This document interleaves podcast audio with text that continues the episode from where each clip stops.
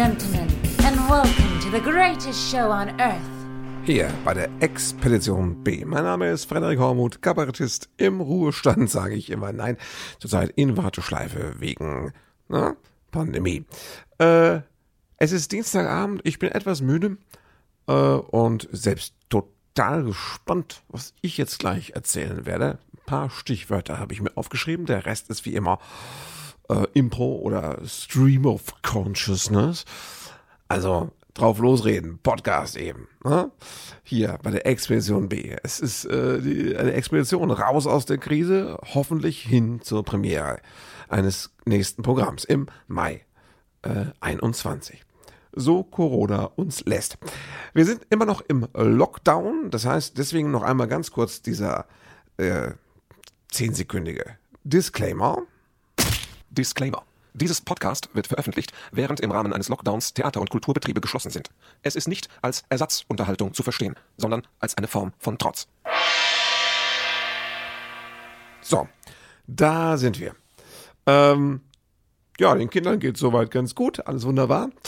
Äh, das Lustige ist, unser, unser Sohn hat gerade so eine Phase, der guckt gerade immer Yakari, Zeichentrickserie. Yakari, ich kannte das nicht gab es auch nicht, als ich Kind war. Wir hatten ja nichts. Äh, ja, Kari, und das ist so ein Indianerjunge und äh, das ist total lustig, weil da kommen auch so indianische Begriffe drin vor. Die haben so einen Snack, die essen immer was. Das ist ein Penikan. Und ich war, äh, ich habe das so, man, man, hört da ja nicht zu. Ne? Man sieht, da sind die bunten Bilder, das Kind ist glücklich, äh, man hat so die Ohren auf Durchzug und surft irgendwie im Netz oder liest die Tageszeitung und dann essen die da immer einen Penikan. Die machen sich einen Penikan. Und ich dachte, ja gut, äh, wenn die so Vogelviecher gerne essen, warum nicht? Bis ich da mal hingeschaut habe und gesehen habe, es ist irgendwie so ein brotartiger Snack und der heißt halt Penikan. Ja. Und ich war beruhigt, als ich festgestellt habe, dass mein Sohn auch dachte, es sei ein Pelikan. Ich meine, nee, das heißt Penikan, Penikan. Ne? Das ist ein sehr lustiges Wort, Penikan. Klingt so ein bisschen, naja, ein bisschen genital auch. Ne? Penikan, ein großer, länglicher Vogel mit zwei großen, runden Füßen. Ich weiß nicht, was ich da jetzt rede, aber äh, schönes Wort, Penikan. Na? Und äh, das Schöne ist, mein Sohn hat das auch falsch verstanden und dachte, ja, die machen sich da lecker mal eben abends noch ein Penikan. So wie man ja auch sagt, brat mir doch einen Storch, ne? Das muss, das, da kommt das wahrscheinlich her. Davon gehe ich aus. Und äh, das, das ist ja, Kinder haben ja immer falsche Wörter, wunderbar. Ich weiß, ähm, äh, äh, ich trage ja ähm, oft auch, äh, trage ich ja Kontaktlinsen und das ist ja was, was dann so ein Kleinkind im Bad immer mitbekommt, dass man sich da diese Dinger ins Auge rein ömmelt. Und äh, dann fragt das Kind, was das ist und so. Und äh, er hat nicht gefragt, was es ist. Er hat es sich einfach selbst gemerkt. Und dann hatte er ein Wort für diese Gegenstände, die ich mir da ins Auge getan habe. Und das Wort war hinreißend. Das kann ich euch verraten. Er hat immer gesagt, das sind die Kontaktpinsel. Ja? Kontaktpinsel. Da muss man sagen, als Kontaktlinsenträger zuckt man zusammen, weil man sich vorstellt, wie sich das anfühlt, wenn man mit einem Pinsel sich ins Auge rein toucht. Andererseits es ist einfach auch ein herrliches Wort. Kontaktpinsel. Klingt schon wieder so ein bisschen penoid. Also Kontaktpinsel ne, ist auch so ein bisschen so ein Pinsel, der immer äh, ja, Kontakt herstellen will. Also herrliches Wort. Kontaktpinsel. Kinder haben oft äh, ne, eigene Wörter, verdrehte Wörter, falsche Wörter, wunderbar. Es war, wir haben auch diesen Abreißkalender von der Maus und da gibt's auch ab und zu so Quizfragen, die man dann beim nächsten Tag, wenn man das Blatt abreißt, beantwortet kriegt. Und da hieß es, wie nennt man das, wenn man eine Sicherheitskopie von Computerdaten anfertigt? Mein Sohn ist knapp sechs, also fünf, drei Viertel. Und äh, ich sag, weißt du, wie man das nennt, wenn man eine Sicherheitskopie von Computerdaten und heutzutage die Kids sind pfiffig, die wissen Sachen, das wussten wir mit 10 nicht, das wussten wir mit 20 nicht. Und äh, er sagt, ja, das, das weiß er. Äh, eine Sicherheitskopie von Computer. Er weiß er und sagt, ja, was denn? Sagt er, das ist ein Make-up. Herrlich. Ja? Also, äh, es war verdammt nah dran.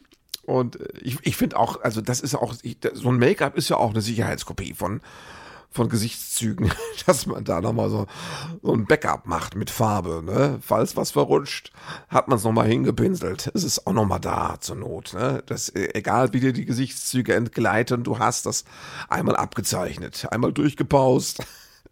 Das ist das Backup mit dem Make-up. Also wunderbar. Kinder und Wörter, fantastisch. Mein Sohn ist sowieso relativ sprachbegabt. Ich habe das schon bei Facebook gepostet. Er hat irgendwie vorgestern hat er mich morgens geweckt und und sagte legendär, du wachst auf und das Kind sagt, Papa, unsere Liebe wird alles überdauern. Da, da brichst du zusammen vor Begeisterung. Also da möchtest du lachen und weinen gleichzeitig, du drückst den, knuddelst den und fragst dich natürlich auch, wie ich, äh, ja, läuft denn Rosamunde Pilcher inzwischen schon auf Kika? Oder wo hat er diesen Satz her? Unsere Liebe wird alles überdauern. Herrlich. Sprache und Kinder. Wunderbar. Gut. Ähm, über was wollte ich eigentlich sprechen? Über andere Sachen. Ähm, ich wollte so ein bisschen so ein paar Sachen ähm, abarbeiten, die mir so über die Woche äh, aufgefallen sind, hängen geblieben sind in meinem Hirn. Ich habe äh, dieses Podcast gehört, wo Heinz-Rolf Kunze Interviews macht und er hat ein Interview gemacht mit Annette Frier und das lohnt sich. Weil Annette Frier ist super, muss man wirklich sagen. Hört euch das an. Ich versuche das auch in den Show Notes zu verlinken. Und es war deswegen vor allem sehr faszinierend, weil Heinz-Rolf Kunze macht das, was er immer macht. Er ist ja so ein typischer älterer weißer Herr. Und ähm, also mir persönlich geht es ja so, dass ich ihn ja schätze von früher. Und dann habe ich irgendwann ein bisschen den Draht zu ihm verloren. Und jetzt äh, schaue ich mir äh, das immer so an, was er macht. Wehmütig, weil ich immer noch weiß, was er mir vor, hm, naja, 25 Jahren bedeutet hat. Und äh, naja, es ist halt Verwandtschaft irgendwie. Ne, gehört in mein Leben, ganz nichts machen. Und äh, ja, das Tolle war, er ist also klassischer alter weißer Mann. Er hat ein Interview mit Annette Frier gemacht, die ist, äh, glaube ich, 18 Jahre jünger als er. Und sie war einfach besser. Ja, sie war, er war sehr, im Interview wie immer sehr intellektuell. Das heißt ja auch, das Podcast heißt ja durch die Brille gefragt. Ja, bisschen ne, durch die Brille geschissen oder auch gleichzeitig klingt es ein bisschen so nach rückwärts durchs Knie ins Auge, durch die Brille gefragt. Ja. Oder wie es bei Hans-Dieter Hüsch immer hieß in diesem einen Text mit dem Knie atmen, mit dem Nabel sehen. Ja, das ist so die Abteilung. Und er hat also unglaublich intellektuell getan und sie war einfach klüger frischer, jünger, klüger, besser. Ja, sie, sie kamen, irgendwie kamen sie darauf, so von wegen politische Korrektheit, und dann hat er halt gesagt, ja, sagt er, er würde schon gerne auch weiterhin Negerkuss sagen dürfen. Das war, wäre ihm wichtig, sagt er. Und hört euch das an, das kommt so irgendwie nach fünf Minuten. Äh, und, äh, und, und dann, dann erklärt sie, warum sie denkt, dass, dass das nicht sein muss oder dass man dass man auch nett sein kann und sowas. Und also wunderbar, wie, wie sie da ein ganz, ganz natürlich und locker irgendwie klüger ist als er. Und dann, ähm, und ich mag ihn ja immer noch irgendwie. Und dann, dann ging er weiter äh, und sagte auch überhaupt das moderne Regietheater und er will, dass Werke äh, einfach im Theater, Theaterstücke, dass die Werke treu aufgeführt werden. Man darf nichts verändern im Theaterstück. Und auch da hat sie eine total kluge Antwort und sagt, sie findet doch wenn das mal raus ist vom Autor, dann ist das doch in der Welt, damit Menschen was damit machen und dann kann man als Regisseur das auch auf den Kopf stellen. Vielleicht gefällt es dann keinem, vielleicht will es keiner sehen. Und so, und da hat sie einen ganz lockeren, coolen Umgang damit und irgendwie äh, fällt ihm da nichts ein, außer so rumzugrummeln. Also ist ein Tipp, hört euch das an. Heinz Rudolf tut sich schwer. Annette Frier ist super. Die erzählt auch später schöne Sachen in dem Interview. Also ist eine Knallerfrau, die ist witzig, charmant. Ich glaube, man kann auch sagen, gut aussehend. Also wirklich toll und ähm, clever. Cleverer als Heinz Rudolf. Ja. Podcast. Ich höre ja selbst gerne Podcasts und ähm, äh, es war auch schön, wie neulich, äh, ich habe schon mal drüber erzählt, wie äh, Florian Schröder und Serdar Somuncu in ihrem Podcast sich abgearbeitet haben am Thema Corona-Krise und wie sie uns alle verrückt macht und in den Wahnsinn treibt und sowas. Und ähm, ja, sie haben sich einfach Sorgen gemacht um ihr Seelenheil und das der Menschen in der Pandemie und so. Kann ich gut verstehen. Wichtiges Thema. Und dann ging es um die Frage, wie man in all dem, wie man da klarkommt, eigentlich als denkender Mensch. In diesen unsicheren Zeiten. Und es ging darum, wie man äh, auf, auf, auf, auf unsicherem Grund, auf irgendwie unsteady ground oder was, ja, wie man da eigentlich stehen bleiben soll, wenn es unter einem wackelt. Und, ne, wenn die Welt shaky ist und wie man da klarkommen So, und äh, sie haben darüber gesprochen, dass es sch schwierig ist, da klarzukommen. Und ich fand das Bild so schön mit dem shaky, shaky ground, glaube ich, dass ich, das, das Bild war so einleuchtend als ne, Beschreibung der Situation, in der wir alle sind, shaky ground, dass ich sofort dachte, die Lösung habt ihr doch gerade eben angerissen. Sie haben das gar nicht thematisiert in dem Moment. Wenn du auf unsicherem, schwankenden Grund stehst, was musst du da machen? Du musst balancieren. Das heißt, du musst flexibel sein, du musst locker in den Knien sein, du musst tänzerisch sein. Ja, du kannst nicht starr sein. Das heißt, du musst mit deinem Standpunkt auch arbeiten in der Krise. Wenn alles durcheinander geht, musst du flexibel bleiben, deinen Standpunkt verändern. Das heißt, du musst auch bereit sein, umzudenken. Ja, du kannst nicht starr und rigide darauf reagieren und äh, dann fällst du um. Ja? Auf shaky ground musst du bereit sein, mit Spielbein, Standbein äh, ja, zu tänzeln und auch deinen Standpunkt zu wechseln. Also das ist sowieso das, was ich in der Krise auch versuche. Ich versuche so zu denken, so zu denken, mich selbst zu hinterfragen. Das ist wieder, das führt wieder zum Thema Selbstzweifel. Das habe ich ja im Podcast schon mal vor ein paar Ausgaben besprochen. Das hat damit zu tun. Man muss auch die eigene Position, muss man ein bisschen flexibel gestalten, zur Disposition stellen. Dann kommst du, nur dann kommst du auf shaky ground klar, auch in diesen Zeiten. Flexibilität. Auch gedankliche. Ja. Ähm, wichtig ist zurzeit, glaube ich, dass man gar nicht mehr über Zahlen redet, weil es reden ja alle nur noch über Zahlen. Ihr wisst, ich habe mich schon mehrfach darüber lustig gemacht. Kennzahlen, ja, der Pandemie und so. Äh, wir sollten nicht mehr über Zahlen reden. Wir sollten uns gegenseitig alle, die wir treffen, fragen, wie es ihnen geht. Ich glaube, das ist jetzt wirklich das, was ange, an, angesagt ist. Wir sollten fragen, wie geht es dir? Ja. Und wenn die dann kommen mit Zahlen, muss man sagen, nein, ich wollte nicht Zahlen wissen, ich wollte auch keinen Link zu irgendwelchen Studien. Ich wollte keine, ich wollte nicht mal Argumente. Ich wollte bitte von dir auch keine Argumente. Ich wollte nur wissen, wie es dir geht. Ich glaube, das ist eigentlich die Frage, die wir jetzt viel öfters stellen sollten. Ja, diese ganzen Diskussionen unter uns Hobby-Virologen, ja, also die haben mich so ermüdet. Das ist ja auch oft nur noch dieses, schick du mir einen Link, ich schick dir einen Link. Das ist so, äh, so die, das ist so die Pandemie-Version von, wie hieß das früher, Autoquartett, weißt du? So. Oder ein bisschen später Schwanzvergleich. Das ist es ja im Grunde. Und das macht mich total müde. Und ähm, ich habe beschlossen, dass ich die Leute nur noch frage, wie es ihnen geht. Mich interessiert im Moment eigentlich nichts mehr, außer wie es den Leuten geht. Wie, wie geht es den Leuten? Ja, man, selbst bei den Nazis muss man sich fragen, wie es ihnen geht. Denen geht es nicht gut. Ja? Denen geht es auch nicht gut, ist ja klar. Ja? Was macht man, damit es dem Nazi gut geht, das weiß ich auch nicht. Mit ihm reden, aber das ist nicht so einfach, klar. Ja.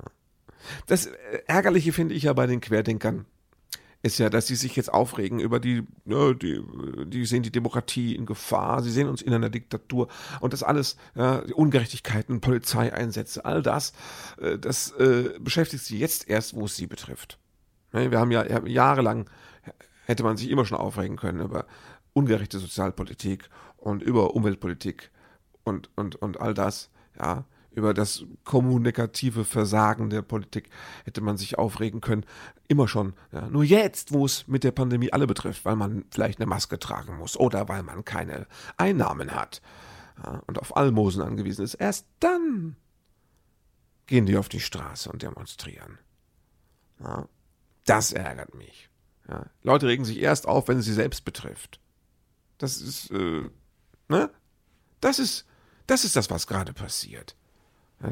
Die machen sich keine Sorgen um die Demokratie, die machen sich Sorgen darum, dass sie jetzt ein Problem haben. Ja? Und dann muss zur Not auch die Demokratie herhalten als Themenfeld. Mann, Mann, Mann, Mann, Mann. Henning Fenske, dieser, äh, nennen wir mal, also jetzt Altkabarettist, der hat ja jetzt sogar eine, anlässlich dieses Jubiläums 15 Jahre Angela Merkel hat er quasi eine Kapitulation bei Facebook gepostet und geschrieben. Äh, ich habe die Jahre lang haben wir uns über sie lustig gemacht und über sie hergezogen und jetzt muss ich sagen, ich bin froh, dass wir die Merkel in der Krise an der Regierung haben. Ja, weil die kümmert sich nicht um Umfragen, die kümmert sich nicht um Ministerpräsidenten, die äh, versucht politisch das durchzusetzen, was sie in dem Moment jetzt für richtig hält. Und ähm, so weit würde ich nicht gehen. Ich bin, ich weiß nicht, ob ich froh bin, dass die Merkel unsere Kanzlerin ist. Ich bin froh, dass sie, dass eine Naturwissenschaftlerin Kanzlerin ist. Das ist okay. Und ähm, es könnte schlimmer sein. Ich meine, das ist das, das ist das, ähm, es hätte schlimmer kommen können. Äh, Merkel ist nicht das, der größtmögliche Unfall. Ich finde das im Grunde diskutabel, wie sie das alles handelt. Kann man drüber reden. Es ist nicht ganz furchtbar. Finde ich. Ja. Was man aber sagen muss, und da darf man sie auch wirklich nicht verklären, äh, sie hat natürlich Defizite seit 15 Jahren mindestens. Ja. Sie kann ihre Politik nicht gut erklären. Sie kann überhaupt nicht gut erklären. Sie ist sprachlich absolut eingeschränkt. In allen ihren Reden redet sie immer wieder Sätze, die einfach Blech sind. Sie kann nicht kommunizieren und deswegen kann sie auch keine Politik kommunizieren. Sie kann auch niemanden begeistern. Ihren Mann vielleicht. Aber kann sie eigentlich keinen begeistern. Äh, finde ich, jetzt rein rhetorisch. Sie ist wirklich, sie ist die, das Un-Obama-mäßigste, was man sich vorstellen kann. Und ähm, und sie hat eben mit ihrem Pragmatismus auch, äh, jetzt nicht in den letzten drei Jahren, aber in den ersten fünf bis zehn Jahren, hat sie natürlich für Verdrossenheit gesorgt, für Politikverdrossenheit. Ja? Weil nicht mehr geredet wurde, weil alles alternativlos war, hieß es, und weil, und weil, und weil sie auch niemanden überzeugen konnte und wollte von dem, was sie gemacht hat. Und da trägt sie schon eine große Schuld an dem Fleckma, das sich da politisch übers Land gelegt hat, bis hat, bis plötzlich Leute gemerkt haben, dass äh, dass man über Politik diskutieren könnte, müsste, sollte. Jetzt, wo es quasi zu spät war. Ja, 15 Jahre Angela Merkel. Herzlichen Glückwunsch. Wir haben es soweit gut überstanden. Ja. Ähm, äh, Pandemie gibt es ja lustige, muss man sagen. Moment, lustig. Ich habe doch, da habe ich, wo ist denn dieses, ich habe doch dieses da, genau. Das ist so da, da, da. Das ist so, wenn ich mich selbst ein bisschen aufheitern muss beim Themenwechsel, dann, dann immer mit diesem lustigen Funny Piano heißt das Jingle. Damit geht das immer gut.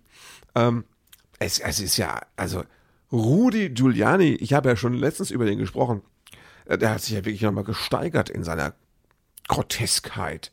Ja, wie er diese Pressekonferenz da gegeben hat neulich, wo er so geschwitzt hat und hat sich Haarfarbe, während er erzählte, die Wahl ist gestohlen, wir werden sie uns zurückholen, Trump ist der Größte und hat einen Riesenpimmel. Also das ist ja ungefähr sinngemäß das, was er sagt.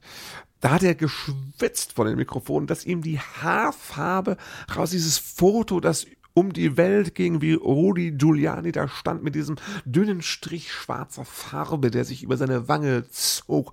Und das war grotesk. Das war so, das hatte was von, ähm, als ehemaliger Germanist, wir sagen, hatte was von Tod in Venedig. Thomas Mann, ja, dieser, wie heißt denn der da?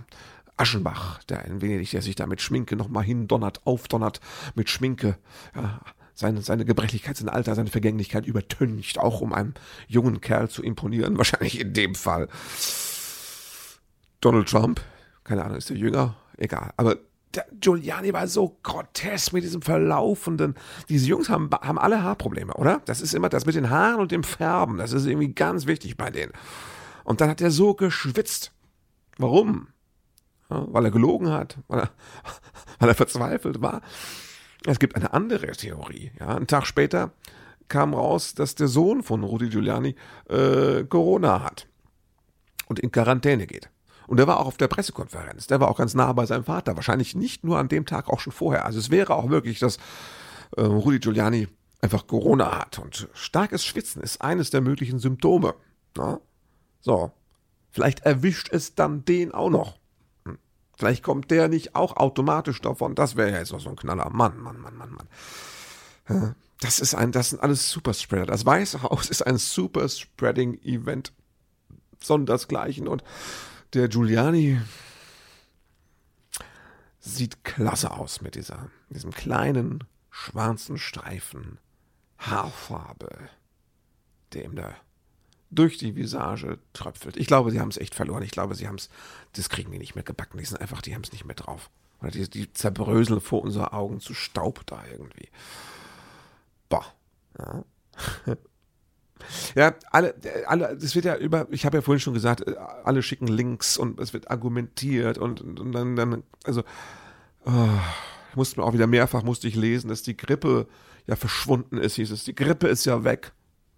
Und das dient dann, soll immer ein Beweis dafür sein, dass die Grippe nicht weg ist, sondern heute nur Corona genannt wird. Also das ist dann diese Theorie, die Corona sei ja nur die gute alte Grippe und die würde halt jetzt mit diesem furchtbaren, heißt es, PCR-Test würde überall gefunden und, und, und als Corona etikettiert und deswegen ähm, hätten wir so viele Fälle, das sei aber nur die Grippe, weil Grippe würde jetzt keiner, würde gar nicht mehr auftauchen. Ja. Die Grippe, da muss ich jetzt immer, immer, immer sagen, die Grippe ist weg, stimmt ja gar nicht. Wenn du ein bisschen googelst, ist sie nicht weg.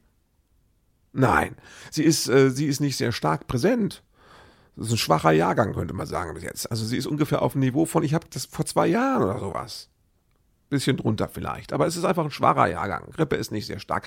Und dazu kommt noch, dass die Grippe jetzt aber auch sowieso, also äh, natürlich ist da nicht viel los, weil die Hochsaison der Grippe ist noch gar nicht. Die fängt ja immer erst im Januar an. So. Das heißt, Grippe ist so ein bisschen wie Karneval. Erstens, äh, ne, findet sie auf sehr niedrigem Niveau statt und zweitens ist jetzt noch gar nicht Hochsaison. Deswegen ist Grippe jetzt überhaupt kein Argument zur Zeit für oder gegen irgendwas. Ja, also die, diese Sachen regen mich auf, dass man immer dann. Äh, es gibt, ja, jeder hat immer so ein Killer-Argument. Und dann musst du dann, dann wieder, ne, von wegen Autoquartett, Schrägstrich, Schwanzvergleich, dann das Gegen-Killer-Argument suchen und zurückkillern und, und, und wir alle killern uns nur noch argumentativ. Wenn wir nicht gerade sagen, dass Angela Merkel der neue Adolf Hitler ist. Ja. Attila Hildmann soll ernsthaft behaupten, äh, er sei Adolf Hitler und er bräuchte jetzt eine Leibstandarte. Es gibt so einen so einen ehemaligen, äh, wie heißen die, Security-Mann vom Hildmann, der ist aber auch dubios, der hat sich da auf YouTube geäußert, der ist so ein hochtätowierter Nazi, der dann sagt, Attila Hildmann ist ein Weichei und hält sich für einen Führer. Das ist geil, wenn jetzt Nazis schon gegen Hildmann aussagen. Attila Hildmann hätte, hätte täglich wechselnde Freundinnen und säße nachts heulend im Bett wie ein Zwölfjähriger, weil ihm alles über den Kopf wächst, sagt der Nazi. Da möchte man auch fragen, Mensch, wie geht es dir, Attila? Oder Nazi, wie geht also ich kann nur noch fragen, wie geht es euch? Ne? Wie geht es euch? Allen, allen geht es nicht gut. Ja, allen geht es nicht gut. Hm. Es wird wenig gehamstert, muss man sagen. Das ist schon ganz gut. Zweite Welle, ne? Zweite Welle, äh, hamstertechnisch, also Klopapier, ist noch da im Supermarkt. Bei mir im Edeka ist noch, die haben die Regale sind noch mit Standard Klopapier. Also so Marken, die man auch schon mal gelesen hat. Also, ne, Zeba, Hakle, gibt's alles noch. Auch keine irgendwie gefälschten Türkei-Importe, die dann irgendwie Hügle oder Schneewar heißen und so aussehen, aber es nicht sind. Nein, die gibt's alle noch. Es gibt aber auch noch, das ist toll bei uns in der Nähe des Kassenbereiches, gibt es noch diese zwei Paletten mit diesem Klopapier, dass die bei der ersten Welle äh, beim Edeka dann irgendwoher angekarrt hatten. und das keiner richtig kaufen wollte. Ich habe es gekauft, als es nichts anderes mehr gab. Da sind, da sind die Rollen so irgendwie unglaublich klein und dünn und schlechteste Qualität. Und diese Sixpack, Achterpack, ich weiß es nicht genau, hat den Produktnamen Funny. Ja. Also ich, ich finde, ähm, Klopapier, das Funny heißt, finde ich persönlich nicht lustig. Also zumindest finde ich es irgendwie komisch. Ne? Funny möchte ich nicht am Arsch haben, sagen wir es mal so. Also Und das hat irgendwie auch keiner gewollt, groß damals. die haben noch sehr viel davon übrig, haben die jetzt wieder rausgestellt, weil sie dachten, das ist jetzt unsere Chance. Zweite Welle ist unsere Chance, das Funny-Klopapier loszuwerden, aber läuft nicht. Ist noch massenweise da. Das sieht irgendwie aus, als wäre das mal äh, Anfang des Jahres in Wuhan irgendwo vom LKW gefallen. Sehr dubioses Klopapier. Funny. Produktnamen. Ich mag auch nicht diese Tempotaschentücher, die äh, kokett heißen. Ich finde es nicht kokett, wenn man sich von mir Rotz irgendwie äh, ne, zwischen die äh, Blätter äh, knallen lässt. Und dann behauptet man, man sei doch irgendwie kokett. Nein, das ist einfach eklig. Tempo. Ja? ja. Funny Klopapier ist noch massenweise da. In, im, in Edeka in Fürth. Könnt ihr kaufen. Ist ohne irgendwelche Zusätze, keine Geruchsverstärker, kein Kamille. Nix, einfach klassisches, trockenes, bisschen seltsames, kleines, billiges Klopapier. Funny. It's a little bit funny. Genau. Also Hamstern ist, hat, findet nicht statt. Das ist toll. Alle haben dazugelernt. Alle wissen, Klopapier gibt es. Ich habe sogar jetzt nochmal neulich drei Bücher verkauft. Online habe ich gesehen von diesem äh, 100 Gründe, warum du kein Klopapier hamstern musst. Buch. Ja. Also, wer weiß. Noch ein paar Pandemien und äh, ich habe vielleicht dann doch mal Absatz was dieses Buch angeht. Ne? Könnt ihr mal gucken. Ist ein Tipp. Ja. Auch so, Nudeln, Mehl, alles noch da. Sie hatten mal ganz kurz schon das Schild wieder hängen. Dieses, bitte kaufen Sie so in haushaltsüblichen Mengen. Aber dann haben sie gedacht, komm, die Leute wissen Bescheid, wir müssen keinen jetzt hier bevormunden. Und dann haben sie es auch wieder abgehängt. Beim Edeka. Die haben das echt drauf. vergrätzen den Kunden nicht. Ja, also den schwedischen Ansatz, dass sie einfach sagen, wir machen keine Vorschriften, wir appellieren nur so ein bisschen. Hm. Ja. Ja. Also, sagen wir so, wenn ich zu Hause wieder Funny-Klopapier habe, dann wisst ihr, jetzt ist wirklich die Kacke am Dampfen. Dann ist äh, dritte Welle wahrscheinlich. Ja. ja. Man wird paranoid. Und viele Menschen driften ab zu den Querdenkern und Kreuz- und Querdenkern und überhaupt. Das ist einfach, weil viele Menschen natürlich in Ausnahmesituationen sind, ihnen der Boden unter den Füßen weggezogen worden ist, weil sie Angst haben, die sich nicht eingestehen, ihre Ohnmacht nicht ertragen und dann, ja, dann wird diese Angst natürlich missbraucht. Und das ist das Fiese. Diese Leute, viele Querdenker, wissen gar nicht, dass sie missbraucht werden. Die werden missbraucht. Und zwar ähm, missbraucht von den rechtsextremen Strategen der Welt, von den Steve Bannons und Co., die seit Jahren überlegt haben, wie schaffen wir das, rechte Narrative, rechte Weltbilder zu featuren, ja, so in die Welt zu setzen, dass sie sich noch mehr verbreiten. Wie kriegen wir viele Leute rein in unseren rechten Sog, in unsere rechte Paranoia? Und ähm, das haben sie sich genau überlegt und so eine Krise ist wunderbar dafür. Das ist genau ein Thema, ja, wo die Leute Angst haben, Lösungen brauchen und der Nazi hat die Lösung, immer schon. Der Nazi hat die Lösung, um nicht zu sagen, der hat die Endlösung. Ja, Lösungen ist sehr, der Nazi ist sehr lösungsorientiert und ein Arschloch natürlich auch, klar. Das Schlimme ist eben, das wollte ich sagen, dass viele Leute, die jetzt aus lauter Angst Ohnmacht und Paranoia so ein bisschen da reinschlittern, ja, dass die gar nicht merken, dass sie missbraucht werden, um dieses rechte Narrativ zu stärken. Die sind ja vernetzt, die Rechten, weltweit. Ja, und die betreiben das und haben jetzt Opfer gefunden, die man dafür missbrauchen kann. Das ist auch traurig und schade. Ne? Schade übrigens auch, Karl Dall ist gestorben, muss man sagen, habe ich jetzt irgendwie gestern, ne? Fand ich, den fand ich nämlich toll. Ähm, obwohl ich gar nicht viel von dem mitbekommen habe, oder? Also ich, ich habe nie ein Programm von Karl Dall gesehen. Ich hatte nie eine Platte, doch, ich hatte eine Platte von Instabook und Co., da war er mit drauf. Platte aus den 70ern, habe ich als Kind geliebt. Herr Fleischmann, Ihr Auftritt bitte. Das verstehen nur Leute, die das gehört haben. Super Insider-Gag. Ja. Aber Karl Dall war toll für seine Beharrlichkeit. Der hatte diese Mischung aus also du wusstest, es ist ein netter Herr und gleichzeitig hat er so den Kotzbrocken gegeben. Und es war aber so ein, so ein, wie soll ich sagen, so ein angetrottelter Kotzbrocken, der so eine, der hatte so eine selbst, selbstironische Grundstimmung drunter liegen, unterm Kotzbrocken. Und deswegen war es wunderbar quer, edgy, würde man heute sagen. Und einzigartig. Den Karl Dull Groove hat eigentlich sonst keiner. Also, äh, liebe Grüße da nach oben, wo sie alle sind. Bitte grüß mir David Bowie, das wäre mir persönlich ein Anliegen. Und äh, schüttel auch mal dem Leonard Cohen die Hand. Ne? Und Hans-Dieter Hüsch natürlich auch. Ganz klar, Hans-Dieter Hüsch muss gegrüßt werden. Ja, also, wir schauen mal, wie es weitergeht. Der Lockdown zieht sich. Es sieht so aus, als würde ich im Dezember keinen Jahresrückblick brauchen. Also schreibe ich ihn auch nicht. Wenn, dann schreibe ich ihn zwischen den Jahren. Und wir gucken mal, wann das mit dem Theater wieder weitergeht. Ja. Ich würde mich so freuen, euch wieder mal in echt zu sehen. Nicht nur hier Podcast zu quatschen. Es wird echt Zeit. Ja. Ich, ich, ich würde sogar mittlerweile gerne wieder unter Corona-Hygiene-Abstandbedingungen auftreten. Wahrscheinlich würde ich jetzt sogar in Autokinos auftreten, wobei die Leute alle erfrieren würden vor meinen Augen. Ne? Äh, man ist schon soweit. Ja. Also ich ich freue mich wahnsinnig darauf, wenn das alles losgeht. Und wisst ihr, was das Allerbeste? Ich sage euch, ich, sag, ich, sag, ich mache jetzt hier mal ein brutales Outing. Ne? Ich bin ja Grippe geimpft. Ich meine, das bringt überhaupt nichts, bringt gar nichts. Bill Gates und Co. Und außerdem ist es gefährlich. Ja, total gefährlich. So. Ich mache das. Seit ich Grippe gehabt habe, bei der großen Welle vor drei Jahren, und ich habe gedacht, das brauche ich als Freiberufler auf keinen Fall wieder, drei Wochen so in die Knie zu gehen, lasse ich mich impfen.